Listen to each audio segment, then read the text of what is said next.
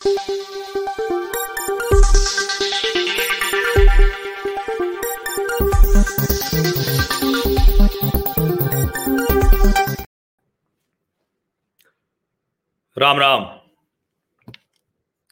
मैं उम्मीद करता हूँ कि मेरी आवाज़ अब आप लोगों को बिल्कुल दुरुस्त मिल रही होगी। आवाज़ में किसी तरह की कोई मुश्किल नहीं होगी। और अगर मुश्किल है, कोई डिस्टरबेंस आ रहा है तो अभी बता दीजिए, जिससे मैं बात शुरू करने के पहले ही रुक जाऊँ। तो आप में से कोई अगर हो, ठीक है। पवन जी कह रहे हैं, ओके, हरित सिंह गोहिल जी भी हैं तो दो लोग तो मुझे दिख रहे हैं अभी। तो इसका मतलब कि आवाज़ दुरुस्त है। चलिए। देखिए, जब बीबीसी की डॉक्यूमेंट्री पर प्रतिबंध लगा तो टीवी की डिबेट में मुझे भी जाना होता है, जाता हूँ। और बहुत साफ़ मैं कहता हूँ कि मैं कोई न लेफ़्ट विंगर हूँ, न राइट विंगर हूँ, न किसी पार्टी का हूँ, न किसी पार्टी का होने की बहुत इच्छा है, लेकिन राष्ट्रीय विमर्श मज़बूत करने के लिए जाता हूँ। आज तो मैंने एक चैनल की डिबेट में कह भी दिया, जब कांग्रेस प्रवक्ता ने कहा कि मैं राइट विंगर हूँ तो मैंने साफ़ साफ़ कहा कि भैया मैं राष्ट्रीय विमर्श मज़बूत करने के लिए आता हूँ। अगर एंकर को लगता है चैनल को लगता है कि नहीं, ये नहीं करने देना है तो साफ़ साफ़ बता दे, कल से नहीं आऊँगा। क्योंकि हमारे स्वास्थ्य पर इस बात से असर बहुत नहीं पड़ेगा कि मैं कितने चैनलों में दिखता हूँ, लेकिन इस बात से असर ज़रूर पड़ेगा कि मैं राष्ट्रीय विमर्श मज़बूत करने में कामयाब हो रहा हूँ या नहीं हो रहा हूँ। अब बीबीसी डॉक्यूमेंट्री को लेकर लोग जो कहते थे, मैं उसको पहले ध्यान दिलाता हूँ। हर कोई कहता था कि अरे, क्या तमाशा है? सरकार के सलाहकार कितने मूर्ख हैं? और लोग ये भी समझ रहे थे कि देखिए, सलाहकारों ने मूर्खता की तो मोदी जी भी उस मूर्खता में फंस जाएँगे। अमित शाह भी उस मूर्खता में फंस जाएँगे। क्योंकि बीबीसी डॉक्यूमेंट्री आपने प्रतिबंधित कर दी, वो तो कहीं भी देखी जा सकती है। एक के पास आ गई तो पेनड्राइव में किसी को दे देगा। अब ये सब टीवी पर जब तर्क आते थे तो लगता था कि भाई, बात तो सही कह रहे हैं। सरकार ने आज के आधुनिक समय में ये गलती क्यों की? वो कहते थे अरे गूगल ड्राइव पे तो कितनी भी बड़ी फ़िल्म आ जाएगी कॉम्प्रेस करके तो और अच्छी कम में आ जाएगी। कुछ लोग कहते थे व्हाट्सएप पर इतने पिक्चरें चली जाती हैं। कोई कहता था कि अरे टेलीग्राम पर तो ऐसे चैनल ही हैं जिस पर एक से एक फ़िल्में होती हैं, जो चाहिए वो देख लीजिए। लेकिन ऐसा नहीं हुआ।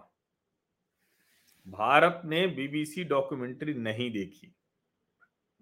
अब जिस प्रधानमंत्री नरेंद्र मोदी के कहने पर लोग कतार तोड़कर वैक्सीन नहीं लगवा रहे थे, जब उनके जीवन मरण का प्रश्न था तो अब उसी प्रधानमंत्री नरेंद्र मोदी की सरकार ने अगर बीबीसी की डॉक्यूमेंट्री प्रतिबंधित कर दी तो भला वो क्यों जाकर देखेंगे? चोरी छिपे? हाँ कुछ कुछ उसके हिस्से आए। उससे यह और स्पष्ट हो गया कि ये बीबीसी वाले ये है बदमाश किस्म के लोग। चिरकुट हैं बेसिकली चिरकुट हैं। ऐसे लोगों को मैं चिरकुट कहता हूँ, संस्थाएँ भी चिरकुट अब रहा होगा उनका कोई वक्त, जब उन अंग्रेज़ों का सूरज पूरी दुनिया में अस्त ही नहीं होता था। क्योंकि दुनिया भर में उन्होंने गुलामी कर रखी थी, सबकी कब्जा कर रखा था, कभी ईस्ट, कभी वेस्ट, कभी नॉर्थ, कभी साउथ। हम लोगों के लिहाज से। लेकिन अलग अलग देशों का ईस्ट तो अलग था, वेस्ट भी अलग था। इसलिए कभी सूरज डूबता ही नहीं था, क्योंकि सब जगह उन्होंने कब्जा कर रखा था। लेकिन अब वो अंग्रेज़ लहरा गए बीबीसी हर कोशिश करके अपनी प्रासंगिकता नहीं बनाए रख पा रहा है।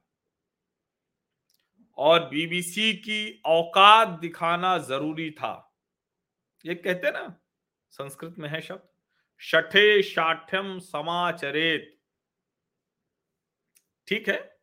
कई बार जब बहुत हो जाता है तो एक बार बल भर होंक देना होता है कि जिससे जो फालतू में कोई गाली दे रहा है, पगलाया घूम रहा है, कोई बार बार धमका रहा है, वो ठीक हो जाए। तो बड़ा ज़रूरी होता है कभी कभी अब मैंने उसको कहा कि बल भर होंक देना होता है। लेकिन जो कवि लोग होते हैं उसको दूसरी तरह से लिखते हैं।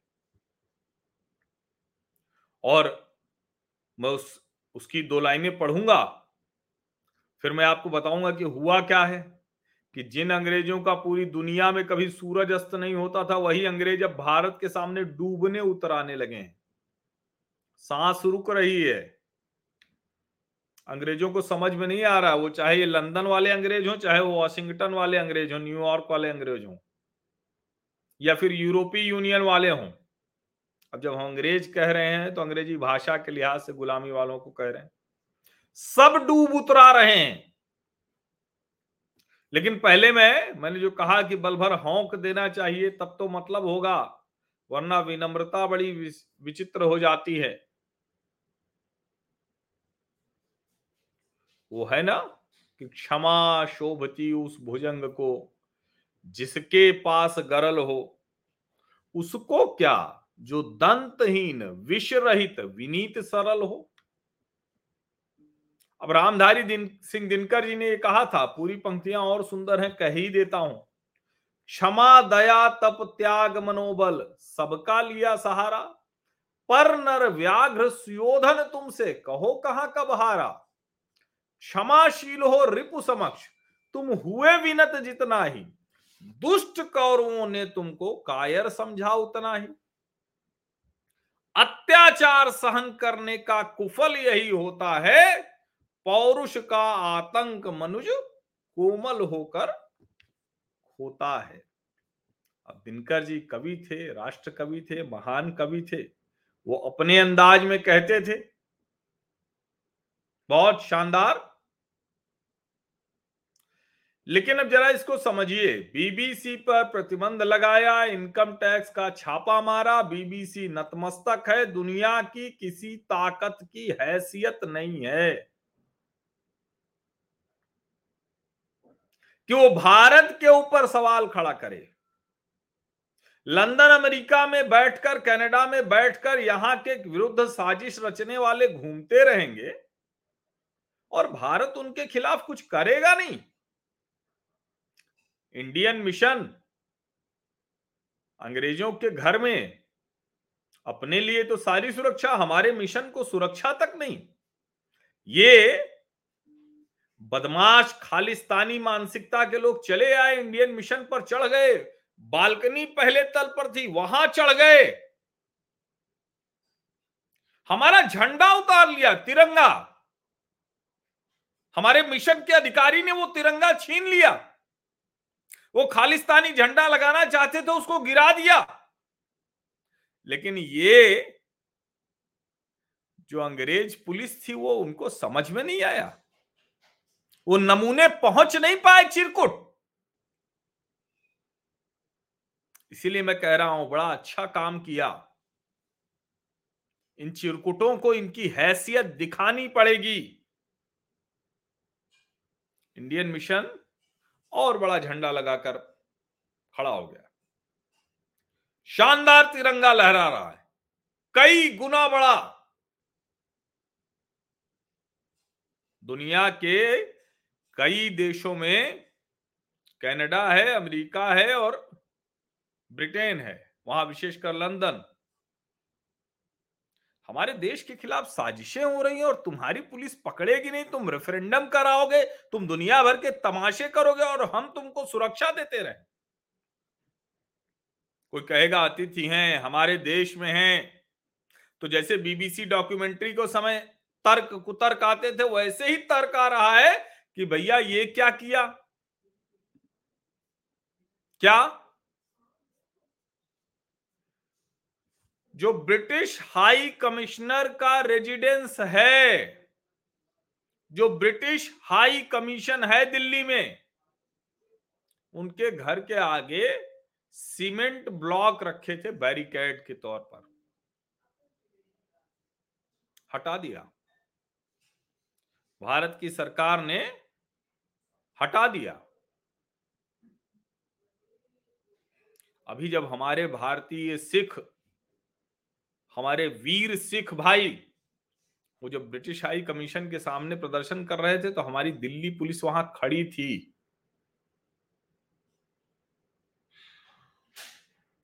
लेकिन अब हटाया, और हटाया तो क्या हुआ? जानना बड़ा आवश्यक है। बहुत आवश्यक है। मैं पढ़ता हूँ line. Barricades cops at Indian mission in London shortly after India's move police officers liaison officers and patrol officers were seen on duty outside the building known as India Place, Bharat Bhavan in central London. London के अंदरूनी हिस्से में कुछ बद दिमाग, खालिस्तानी, आतंकवादी मानसिकता के समर्थक, वो आएँगे और इंडियन मिशन पर तिरंगा हटाने की कोशिश करेंगे, अपमानित करने की कोशिश करेंगे भारत और भारतीयों को और तुम्हारी पुलिस कुछ नहीं कर पाती। और उसके बाद तुम उम्मीद करोगे कि सब कुछ ऐसे ही चलता रहे। तुम्हारी एजेंसी, तुम्हारी पुलिस, तुम्हारे लोग, तुम्हारे अधिकारी वो विज्ञापन की लाइनें है ना, डर सबको लगता है, गला सबका सूखता है। तो भैया, डर तो अब तुमको भी लगना चाहिए, गला सूखना तुम्हारा ज़रूरी हो गया है। और मैं तो कहता हूँ कि बिल्कुल मोदी सरकार को यही करने के लिए भारत की जनता ने लोकतांत्रिक तरीके से सत्ता में बिठाया है। अच्छा लगता है। टीवी की बहस में जब याद आता है कि इंदिरा गांधी ने भी इस बीबीसी पर प्रतिबंध लगाया था, ठीक किया था। इस सारा प्रोपागेंडा हमारे खिलाफ करेंगे। भारत की धरती के खिलाफ, भारत के खिलाफ, भारतीयों के खिलाफ। अभी भी अमृतपाल सिंह के बहाने कितने तरह की खबरें दिखाई जा रही हैं? वर्ल्ड मीडिया में। इस वर्ल्ड मीडिया को भी राइट टाइम करने की ज़रूरत है। ठीक है? हमारे यहाँ भी बहुत से लोग हैं जो मोदी विरोध में वर्ल्ड मीडिया के साथ खड़े हो जाते हैं। कुछ नमूने हैं जो ट्विटर तक पर एक लाइन बर्दाश्त नहीं कर पाते ब्लॉक करते हैं अभिव्यक्ति की स्वतंत्रता के एकदम घनघोर विरोधी हैं। ब्लॉक प्रमुख बने हुए हैं। New York Times Washington Post Al Jazeera Wall Street Journal इसमें एक लेख लिखने को मिल जाता है तो भारत विरोधी लेख लिखकर मस्त है। अच्छा कर रही मोदी सरकार। ऐसे सब भारत द्रोहियों को उनकी सही जगह दिखानी चाहिए। क्योंकि सिर्फ़ वही अंग्रेज़ नहीं है, यहाँ वाले भी अंग्रेज़ हैं, जिनको New York Times Washington Post Al Jazeera Wall Street Journal इस सबसे भारत की स्थिति तय करनी और करानी है। बड़ा ज़रूरी है ये। और इसीलिए मैंने कहा ना कि एक बार तो ठीक से देना पड़ेगा। जवाब? रामधारी सिंह दिनकर की पंक्तियाँ भी मैंने आपको सुनाई। और अच्छी बात यह है कि भारत की सरकार वो एकदम जरा सा भी छोड़ने के मूड में नहीं है। जरा सा भी। और मैं तो कहता हूँ कि वो जो वीडियोस आए हैं, उसको बहुत अच्छे से देख लीजिए। उन लोगों का जरा पता लगा लीजिए। उनके खिलाफ चुन चुन के कार्रवाई कीजिए। उनमें से ज़्यादातर के पासपोर्ट अभी भी इंडियन होंगे। ये तो मैं कहता हूँ कि अमृतपाल दूसरा ना पैदा हो, इसकी ज़िम्मेदारी भगवंत मान की। और जो हमारी केंद्र की सरकार है, उसकी ज़िम्मेदारी है। क्योंकि ये अब वहाँ लड़ाई पहुँच गई है, जहाँ इस समय दुनिया की कौन सी अगुवाई करेगा, कौन सी कौन सा देश अगुवाई करेगा, कौन सी शक्ति होगी? और हम महाशक्ति किसी को डराने के लिए, किसी को हथियार बेचने के लिए, नशे का धंधा करने के लिए ट्रैफिकिंग करने के लिए बच्चे बच्चियों को फंसा कर उनका जीवन बर्बाद करने के लिए, इसके लिए नहीं करने वाले हम सर्वे भवंतु सुखिना, सर्वे संतु निरामया। हम इसके लिए है वसुधैव कुटुंबकम के लिए है, लेकिन इसकी दुनिया को ज़रूरत है। अगर भारत अगुवाई नहीं करेगा तो यकीन मानिए, ये जो मानसिकता के लोग हैं, ये दुनिया को तबाह कर देंगे। और आप ध्यान से देखिए कैसे तबाह करते हैं वो। उसी को हथियार देंगे, उसी से कहेंगे, लड़ाई लड़ो, उसी को लड़ाते रहेंगे। अभी रशिया यूक्रेन युद्ध भी जो चल रहा है, उसमें भी तो देखिए ना क्या हो रहा है। भारत दुनिया में अकेला देश है जो लोकतांत्रिक भी है और जिसके ऊपर आज की तारीख में दुनिया के किसी देश का दबाव नहीं चाहे वो यूएसए हो या यूएसएसआर से खंड खंड विखंड होकर, विखंडित होकर रशिया भर रह गया। फिर चाहे वो चाइना हो। आँख दिखाने वालों को हम बर्दाश्त अब नहीं करते हैं। और इसीलिए मैं कह रहा हूँ कि अंग्रेज़ अब भारत के सामने डूबने, उतराने लगे हैं। गहरा पानी हो गया है अब। अब वो स्थितियाँ नहीं रही। और इसीलिए मैं कह रहा हूँ कि चाहे बीबीसी डॉक्यूमेंट्री पर प्रतिबंध लगा हो, लगाना हो या इनकम टैक्स का छापा मारना हो, मैं साफ़ कहता हूँ दोनों काम ठीक है। ये भी ठीक है जो ब्रिटिश हाई कमीशन और हाई कमिश्नर के रेजिडेंस के सामने से सीमेंट बैरिकेड हटा दिया। दिल्ली में वैसे भी सब सुरक्षा व्यवस्था दुरुस्त अगर उनके लंदन में सब दुरुस्त है तो यहाँ भी दुरुस्त है। इसमें कोई बहुत मुश्किल अब नहीं है। और आप सोचेंगे कि हम तो राजा साहब हैं, हमारी तो अभी क्वीन विक्टोरिया चल रही है। आह, अब नहीं है। हम किसी को इस तरह से नहीं देखते। हमारे लिए लोकतंत्र सबसे बड़ा है। डेमोक्रेटिक वैल्यूज़ सबसे बड़ी हैं। हम सिर्फ़ दुनिया के सबसे बड़े लोकतंत्र नहीं है हम विश्व के सबसे पहले लोकतंत्र हैं। जनपद, महाजनपद, नगरीय व्यवस्था, ग्रामीण व्यवस्था, पंचायती व्यवस्था, ये सब हमने लागू करके दिखाया, सुंदर तरीके से दिखाया। राजकाज कैसे होता है? राजा के समय में भी सरकार कैसे चलती है और कारोबार कैसे चलता है, उसका अंतर हमने करके दिखाया। चाहे राजा हो या कारोबारी हो उसके ऊपर कैसे समाज का दायित्व तो निर्भर करेगा, वो भी हमने तय करके दिखाया। और अगर कोई अपराध करता है तो उसका दंड कैसे मिलता है, वो भी समाज में उदाहरण प्रस्तुत किया। ये जो अंग्रेज़ और अंग्रेज़ों के गुलाम जो भारत में भी उन्होंने बहुत गड़बड़ियाँ की, बहुत गड़बड़ियाँ की। अब उनको डर लग रहा है कि बहुत से बड़े बदलाव हो रहे हैं। जैसे लोग कहते हैं, मैं भी कहता हूँ कि नौ वर्ष हो गए, होने जा रहे हैं और शिक्षा के मामले में अभी जो कुछ होना चाहिए था, उस लिहाज से बहुत कुछ नहीं हुआ। लेकिन बहुत कुछ हुआ भी है। जो नई राष्ट्रीय शिक्षा नीति है, वो बहुत बड़ा बदलाव लाने वाली है अगले पाँच सालों में। बहुत बड़ा बदलाव। हम धीरे धीरे अपने स्व को पहचान रहे हैं स्व के लिहाज से सब कुछ कर रहे हैं। और ये उनको पीड़ा दे रहा है। उनको पता है स्व जाग गया स्व चैतन्य हो गया जागृत हो गया तो फिर तो सब पीछे पीछे ही चलेंगे। क्योंकि हमारी संस्कृति हमारे संस्कार बहुत समृद्ध हैं। हम बहुत विर, समृद्ध विरासत के लोग हैं। हम तो भूल गए थे। हम तो अंग्रेज़ों के चक्कर में पड़ गए थे। और जो यहाँ वाले अंग्रेज़ थे वो उन्हीं के पीछे पीछे पीछे पीछे पीछे पीछे उसी को महान बताते रहे। इसीलिए वो कुछ प्रति कहते थे कि अरे बड़ा महान काम कर दिया। लेकिन जब हम कुछ ऐसा करें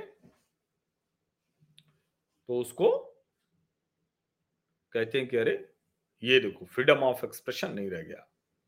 विदेशी मीडिया पर हमला। अभी तो मैं देख रहा था, हमारे देश के कुछ लोग हैं जो कह रहे हैं कि अब देसी मीडिया के बाद विदेशी मीडिया पर भी मोदी सरकार हमला कर रही कुछ भी आप बोलते रहिए, कुछ भी आप करते रहिए और कहिए कि हमला कर रहे हैं। देश का कोई मतलब है या नहीं है? राहुल गांधी की तरह यूनियन ऑफ़ स्टेट समझ में आ रहा है। और यूनियन ऑफ़ स्टेट है, यूनियन ऑफ़ नेशंस नहीं है। स्टेट्स और नेशंस का फ़र्क समझिए। राष्ट्र एक ही है, हिंदुस्तान भारतवर्ष इसमें कोई भ्रम नहीं है। जिसको भ्रम है, उसका भ्रम जल्दी दूर हो जाएगा जो बचा रह गया है। बहुतेरों का भ्रम दूर हो गया है। बहुतेरों का भ्रम दूर हो गया है। महबूबा मुफ्ती भी शिवलिंग पे जल चढ़ाने लगी। फारूक अब्दुल्ला महबूबा मुफ्ती जो बताते थे कि यहाँ तिरंगा उठाने वाला कोई नहीं मिलेगा। आप कह रहे हैं कि हम तो तिरंगे के लिए ही सब कुछ करेंगे। ऐसे जाने कितने राइट टाइम हो गए हैं। जो बचे हैं, उनको भी राइट टाइम करने की ज़रूरत है। और हमारा लोकतंत्र इतना मज़बूत है, इसकी भावनाएँ इतनी मज़बूत हैं, इसकी जड़ें इतनी मज़बूत है। मैं बार बार कहता हूँ, हिंदू होना ही तो सच्चे अर्थों में लोकतांत्रिक होना होता है। ये मैं अक्सर कहता हूँ। और जब मैं ये कहता हूँ तो उसको मैं तर्क तथ्य के साथ बोलता हूँ कि हिंदू होना ही आधुनिक संदर्भों में क्या होना होता है? लोकतांत्रिक होना होता है। और इस बात को मैं इसी तरह से देखता हूँ, इसीलिए मेरे ट्विटर प्रोफ़ाइल पर अगर आप जाएँगे एट मीडिया हर्ष वीटी पर तो मैंने लिख रखा है, मेरा पिंड ट्वीट है वो। हिंदू होना और आधुनिक संदर्भ में लोकतांत्रिक होना एक ही है। इसे ऐसे भी समझिए कि हिंदू धर्म ग्रंथों पर निरंतर चर्चा, समीक्षा, विवेचना व्याख्या हो सकती है। और भारतीय संविधान पर भी, लेकिन हिंदू धर्म ग्रंथों की तरह कृषि और की हो सकती है। यही फर्जी सेकुलर चर्चा का संक्षिप्त उत्तर है। ये मेरे ट्विटर प्रोफ़ाइल पर, ट्विटर प्रोफ़ाइल पर ये पिंड ट्वीट है। और मैंने इसीलिए उसको पिंड कर दिया है कि आप जब भी हमारे प्रोफ़ाइल पर नज़र डालें तो आपको ये बात ध्यान में आती रहे या जो भी हमारे ट्विटर प्रोफ़ाइल पर आए उसको ये बात ध्यान में आती रहे। बहुत ज़रूरी है क्योंकि हम तो कमाल है।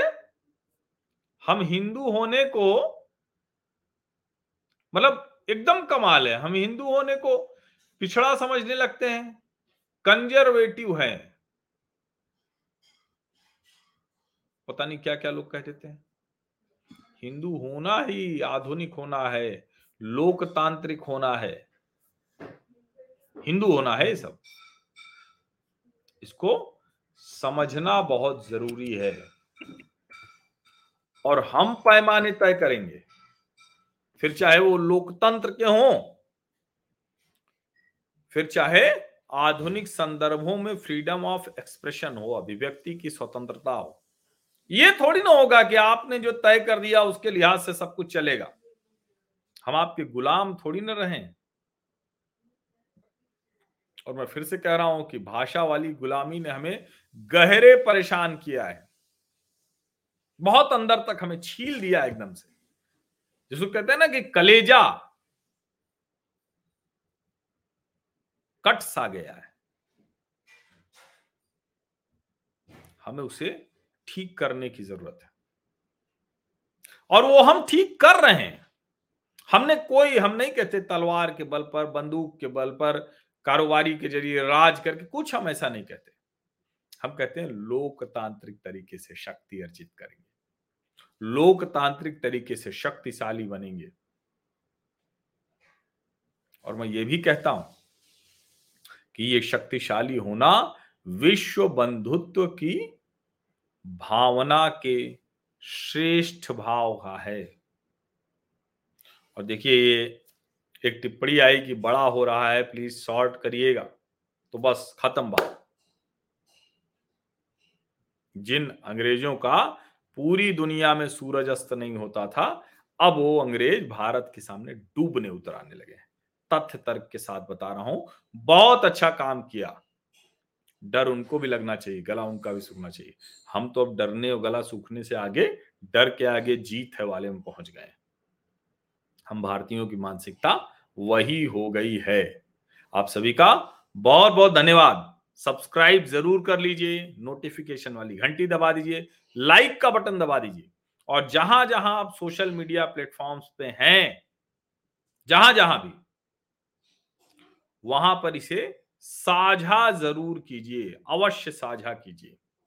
क्योंकि मैं बार बार कहता हूँ देखिए, राष्ट्रीय विमर्श खड़ा करने के लिए ताकत भी तो होनी चाहिए ना, शक्ति होनी चाहिए, वरना कैसे काम चलेगा?